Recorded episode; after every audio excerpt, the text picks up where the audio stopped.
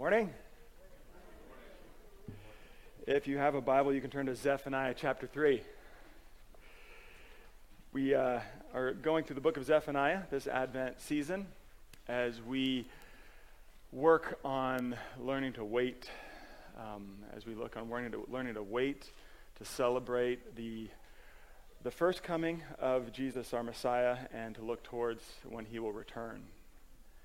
And um, as we've looked at Zephaniah for the first two weeks, we've seen just a lot of words of judgment. The first two and a half chapters of the book are, are really focusing on the day of the Lord when, when all people will face the judgment of God and potentially the wrath of God and his anger because we've been living our lives in rebellion against him.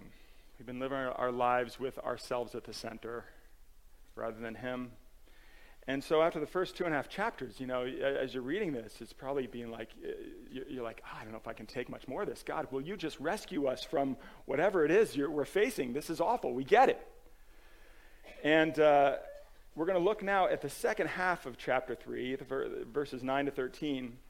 And this is the thing, though. Instead of just saying, I'm going to solve your problems, I'm going to uh, remove my judgment, what he says, what he focuses on first before anything else, is he says, I'm going to change you. I'm going to change you because that's what you need more than anything else. You need to be changed.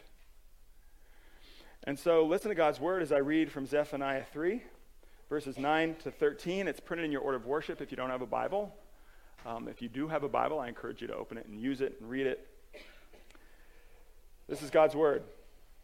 For at that time I will change the speech of the peoples to a pure speech, that all of them may call upon the name of the Lord and serve him with one accord. From beyond the rivers of Cush, my worshippers, the daughter of my dispersed ones, shall bring my offering. On that day you shall not be put to shame because of the deeds by which you have rebelled against me, for then I will remove from your midst your proudly exultant ones.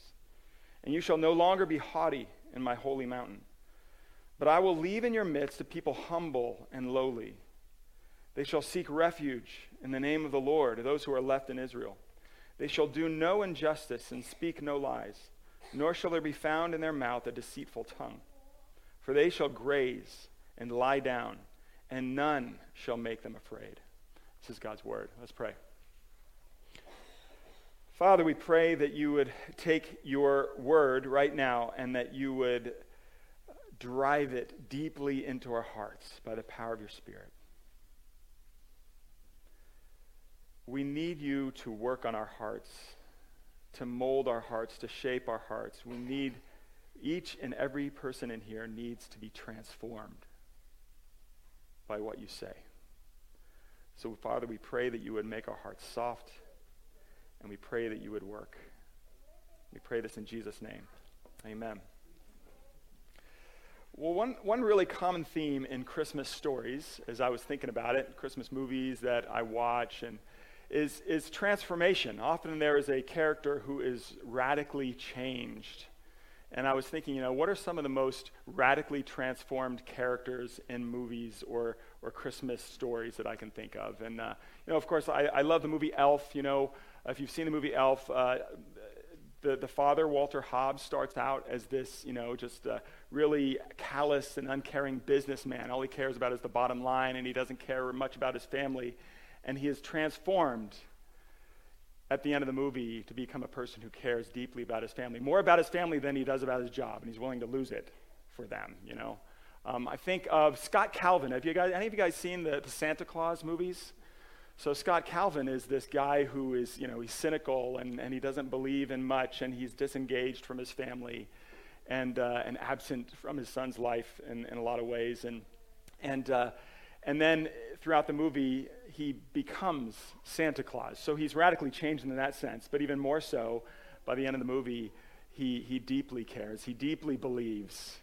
He connects and loves his son um, I thought about, of course, Scrooge is the obvious one, right? Scrooge is just this uh, miserly, grumpy, selfish man who cares about no one but himself. Doesn't even care about himself that much.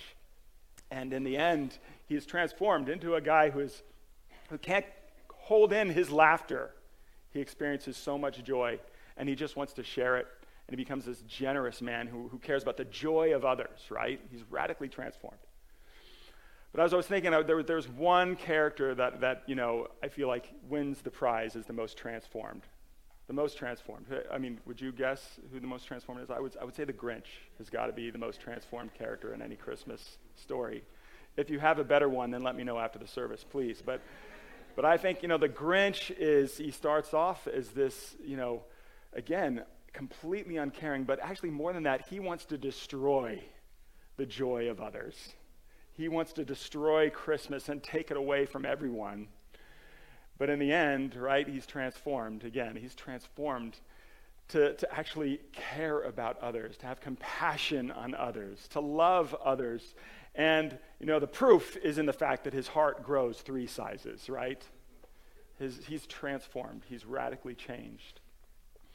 Christmas seems to be a great time to tell stories of characters who need transforming and who are changed in significant ways. And I'm not totally sure why that is. Why is that that Christmas is such a good time to focus on people who are changed radically? Is that because it's such an emotional time of year, such an emotional holiday? Is it because the holiday is about it's about giving. One of the big things is about focusing on others and giving. And, and so it confronts us with the fact that maybe we aren't as giving the rest of the year as we should be, and maybe we all need transformation. Uh, we all need change. For whatever reason, Christmas is a time that invites us to think about, you know, how might I need to change? What kind of person am I meant to be? What kind of person does God want me to be? How does he want me to change? And I think that's why it's appropriate for us to look at these verses in Zephaniah, because these verses in Zephaniah are all about transformation. They're about change, right? The very first line, for at that time I will change God is promising change in the people of Israel. He's promising change in us. I mean, this is a prophecy that Zephaniah makes hundreds and hundreds of years before the birth of Jesus. He, he makes this before Israel is taken into captivity. And he's, he's like some aspects of this promise are that, that God is going to work in the people of Israel as he brings them back and restores them. But also, there's, there's a more fuller fulfillment of, the pro- of this promise in the coming of Jesus and all that he does. Um, but then there's also an even fuller fulfillment of this promise that this, this promise that hasn't been fulfilled yet, that is in the future for all of us when Jesus returns. But at the heart of this promise is change, transformation. How does God want us to change, want to change us? And, and so I want to look at three areas that this passage addresses, areas in our lives, and all of us, I think all of us need changing in these areas, okay? Um, so, the first area that I would say that we all tend to need transformation in is the fact that we all tend to be passive. We tend to be passive as we live our lives. And you might be saying, What are you talking about? What are you talking about? Especially now at Christmas time. I'm anything but passive. I am so active, it's driving me crazy. I'm getting worn out. You know? All of these things I have to go to, all of these extra activities that I'm involved in, all of this Christmas shopping that needs to get done all of this constant like thinking about this gift that I need to get this person that I care about. I mean, I am active. I've got to-do lists. I've got to-do lists for my to-do lists right now, right? You guys, I'm sure, uh, most of you, if not all of you, are feeling like you're, you're very active. And, and the, real, the reality is, is that the, not just Christmas, but the rest of our lives, we probably feel like we're very, very active. We feel like we're very busy.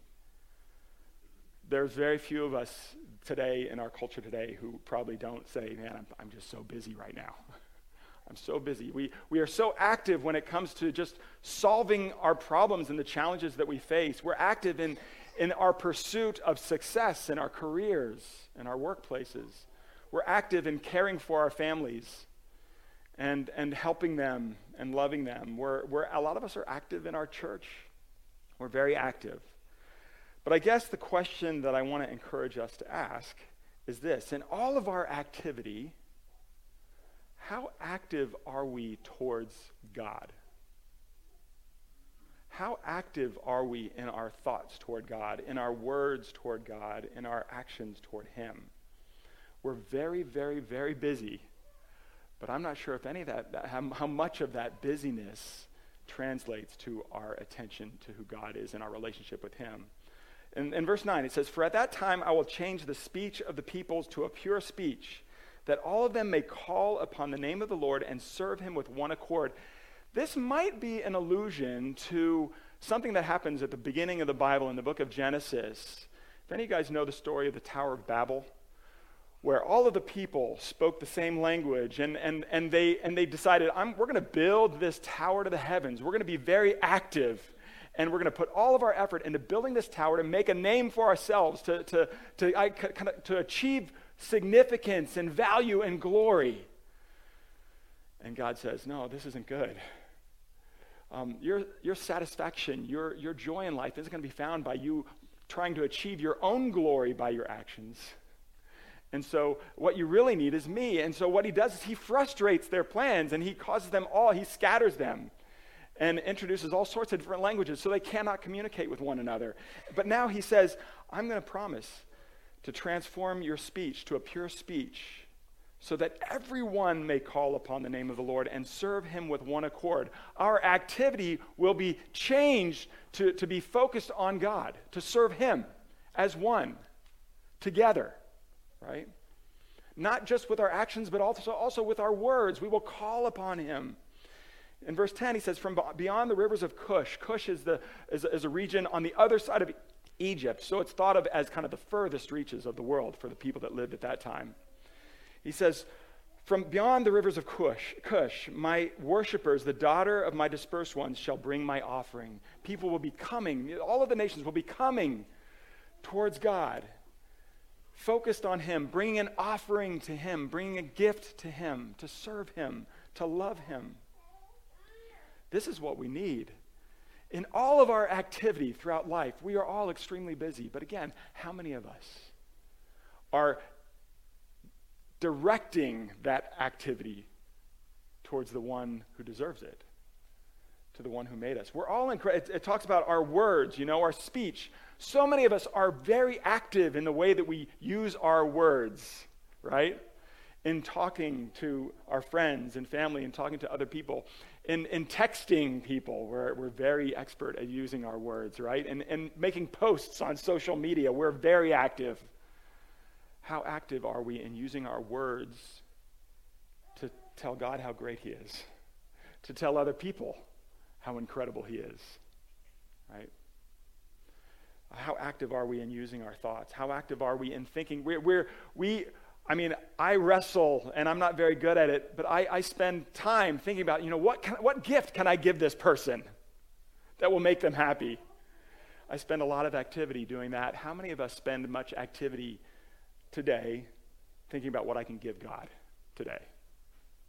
What's the perfect gift that I can give God today? You know? We tend to be passive when it comes to God. And so we need to be changed. We need to be changed so that, that our, our greatest activity is, is directed towards Him. The second thing that he promises to address is our pride. We all tend to be very proud. We tend to be very proud, all of us. Pride is, is something where, one way you could define it is, is, is kind of a, a preoccupation with ourselves, uh, a, a preoccupation with, with me over and above those around me. And, and so pride can look like arrogance. You know, I'm better than everybody else. I'm trying to prove how great I am. But it also can look like, you know, I'm just, I'm just miserable. I'm depressed. I'm, I'm like, I, I hate myself, you know. pride can look all sorts of different ways. It's just kind of a, a, a preoccupation with myself as opposed to being preoccupied with God and others. And the problem is, our pride gets in the way. It gets in the way of a couple things, and it gets in the way of a couple things that God wants to do, that God wants us to do. And I would, I would say one thing that it gets in the way of, it, it, gets in the way of us seeking refuge in the name of the Lord. It gets in the way of what he says at the end of verse, uh, verse 12. It gets in the way of, of experiencing God's mercy, experiencing God's protection, particularly it gets in the way of us experiencing His grace and His forgiveness. One aspect of our pride is, is basically saying, oh, I'm, I'm not all that bad of a person, you know? I'm not really that much of a rebel. I'm not really, like, uh, the, the first two and a half chapters of, of this book have been talking about the judgment of God. My pride gets in the way of thinking, well, that doesn't really apply to me. I mean, I'm just trying to do my best. I'm trying to be a good person. I'm trying to be kind. I'm trying to be nice. I'm trying to be thoughtful. But the reality is that that's just my pride talking. the reality is, what, what God tells us over and over again is that deep in our hearts, we are way worse than we dare to admit. We are way worse than we can imagine. We are way more apathetic towards God and towards others. We're, we're way more calloused and uncaring. We're way more preoccupied with my wants and my needs rather than who God is and what He wants. And so the thing is, we, we, need, we need our pride to be changed. We need to be humbled. As he says in verse 11, he says, On that day you shall not be put to shame because of the deeds by which you have rebelled against me. For then I will remove from your midst your proudly exultant ones, and you shall no longer be haughty in my holy mountain.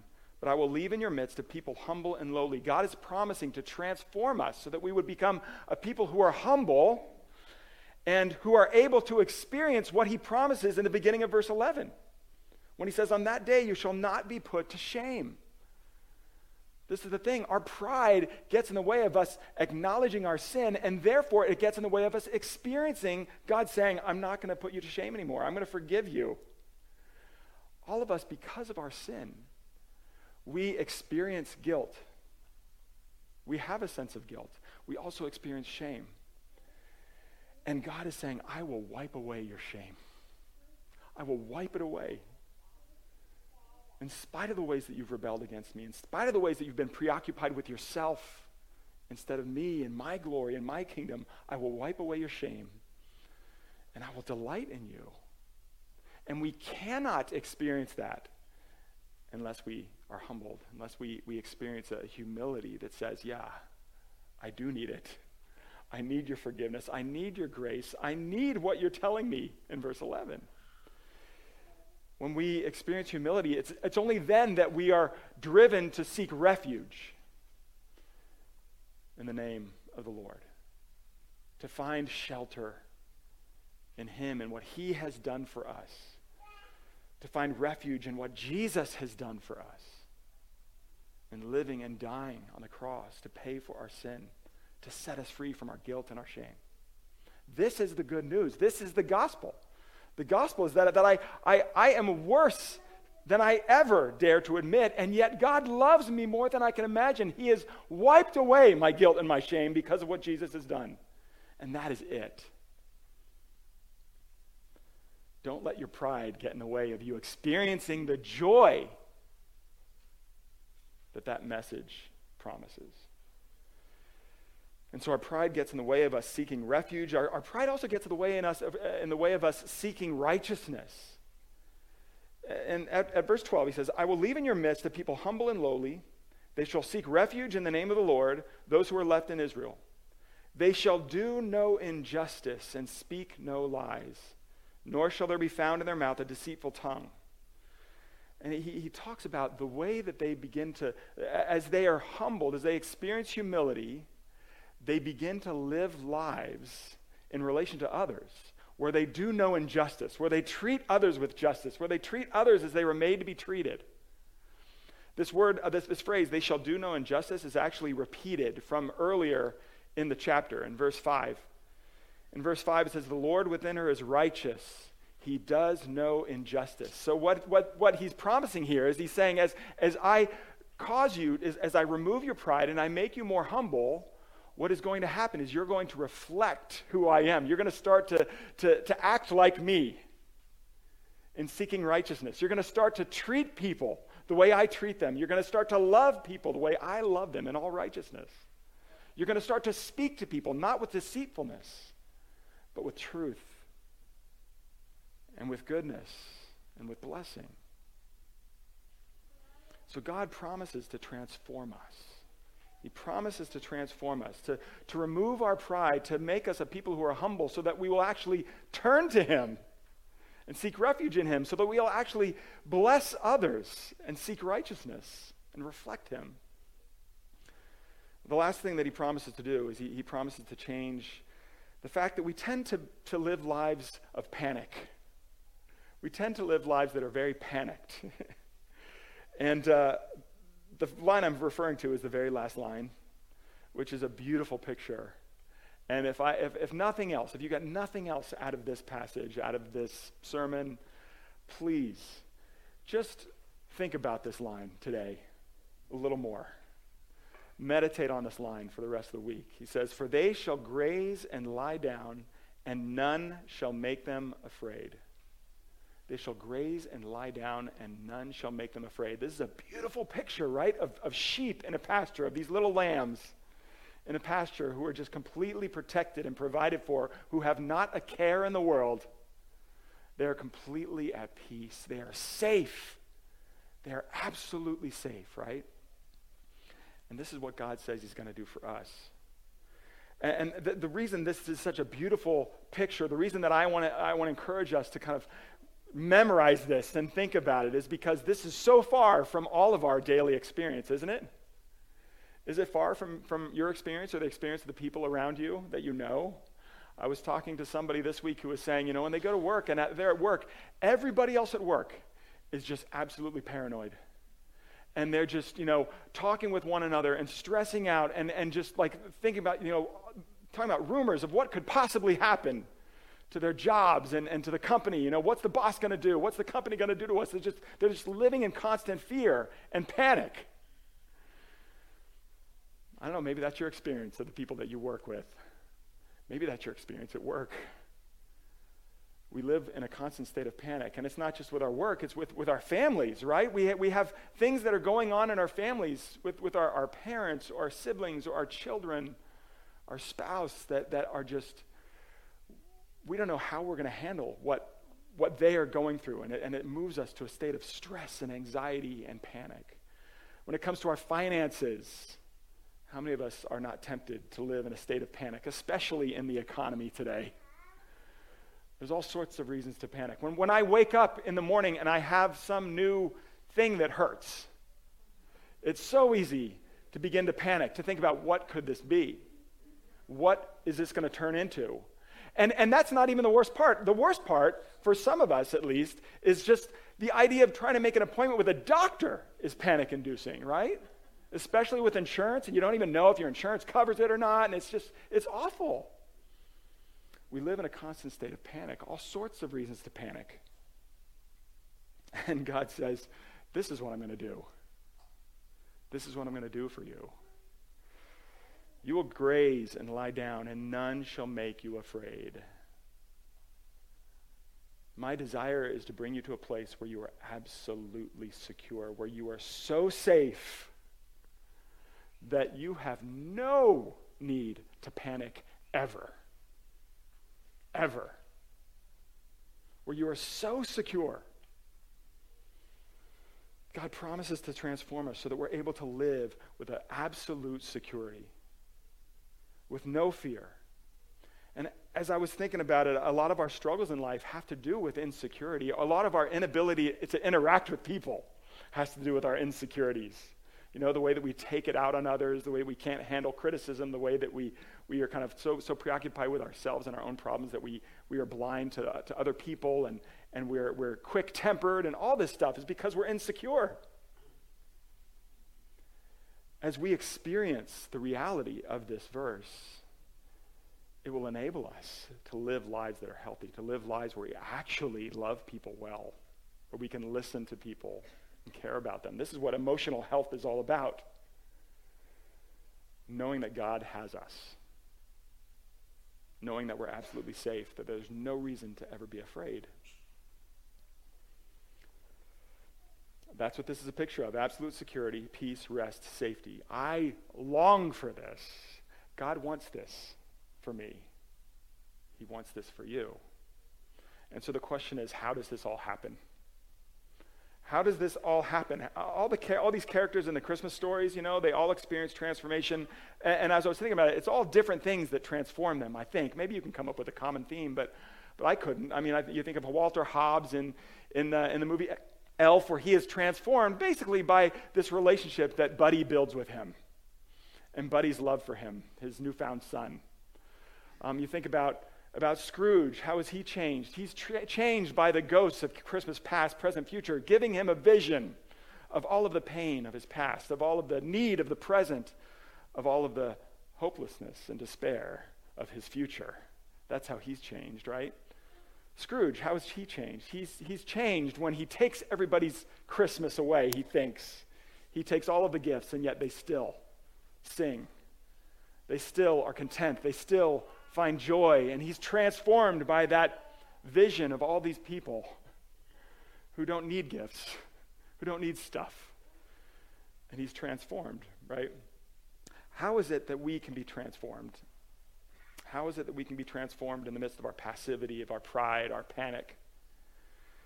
Well, the first thing I think, uh, this is the very first thing that I mentioned. Verse 9 says this For at that time I will change the speech of the peoples. Change comes from God. That's it.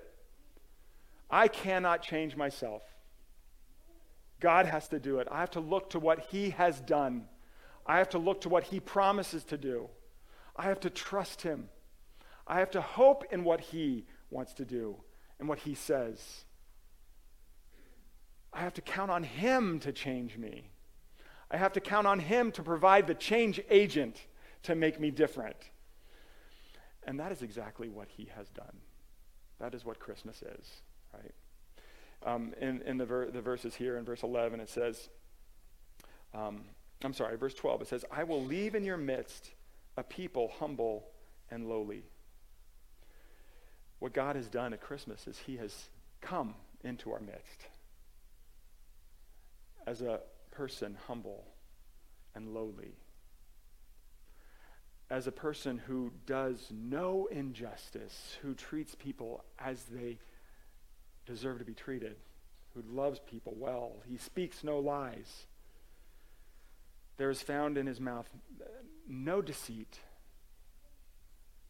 That is Jesus. It's a description of Jesus. That is where we find change and transformation. It's, it's in the person of Jesus and in what he has done. It's in the fact that he came into a world as a lamb, not to be safe, but to give himself up as a sacrifice in, in, in a world that is dangerous, where he is rejected and where he is slaughtered for our sake. This is where we find change in that message of the gospel that God loved us so much that he sent his son to live and to die for us and to rise again. This is where we find change. We find change as we as we meditate on, on who Jesus is and what he's done as we come near to Jesus. As we spend more time close to him, that is where we find change. As we spend time close to Jesus, how can we not become more active as we understand what he has done for us? How can we not respond? Jesus, take everything. There's no offering that is too big to give to him in response to what he's done for us. In response to what he has done for us as he died on the cross for our sin, it's his kindness that leads us to repentance. It leads us to notice our sin and to acknowledge it and to say, Yes, my only hope is if you forgive me, is if you pour out your grace upon me and remove my shame. That's my only hope.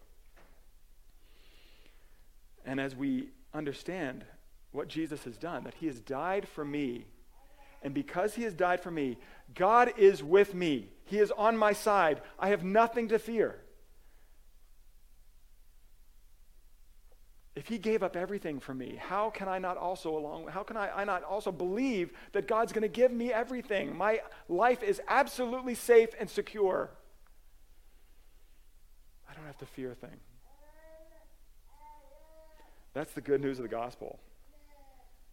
And that's how change takes place. And so I'll just leave us with this. Um, I was talking about these Christmas characters who, who experience transformation. I, I think it, it, it begins here. You have to embrace your inner Grinch. You have to embrace the fact that you need changing. That's where it starts if I'm going to look to God to change me, if I'm going to draw near to Jesus and, and to meditate on the gospel so that I might experience change, you need to realize that in your Christmas story this year, that you're the star of, what this needs to be about is your transformation. That's what your Christmas story needs to be about. To be transformed by God for his glory. Let's pray. Father, we, we pray that you would help us to understand that in our heart of hearts, we are each of us a Scrooge, a Grinch. No matter how nice our life might look on the outside, we, we need you desperately to change us. No matter how long we've actually even been following you and how much you've changed us, we still need more changing. We need to be transformed so that we will live lives of, of just pouring out our energy to love you, to worship you, to know you. Father, we, we, we thank you for this incredible promise of, of grazing in a field where we have no fears. Father, we pray that you would help us to embrace that promise and to experience it as you change us and set us free from our anxiety and our panic. And we pray that you would help us to bask in your grace as you remove our, our sin and our shame through the work of Jesus. And we pray all this in Jesus' name. Amen. We now have an opportunity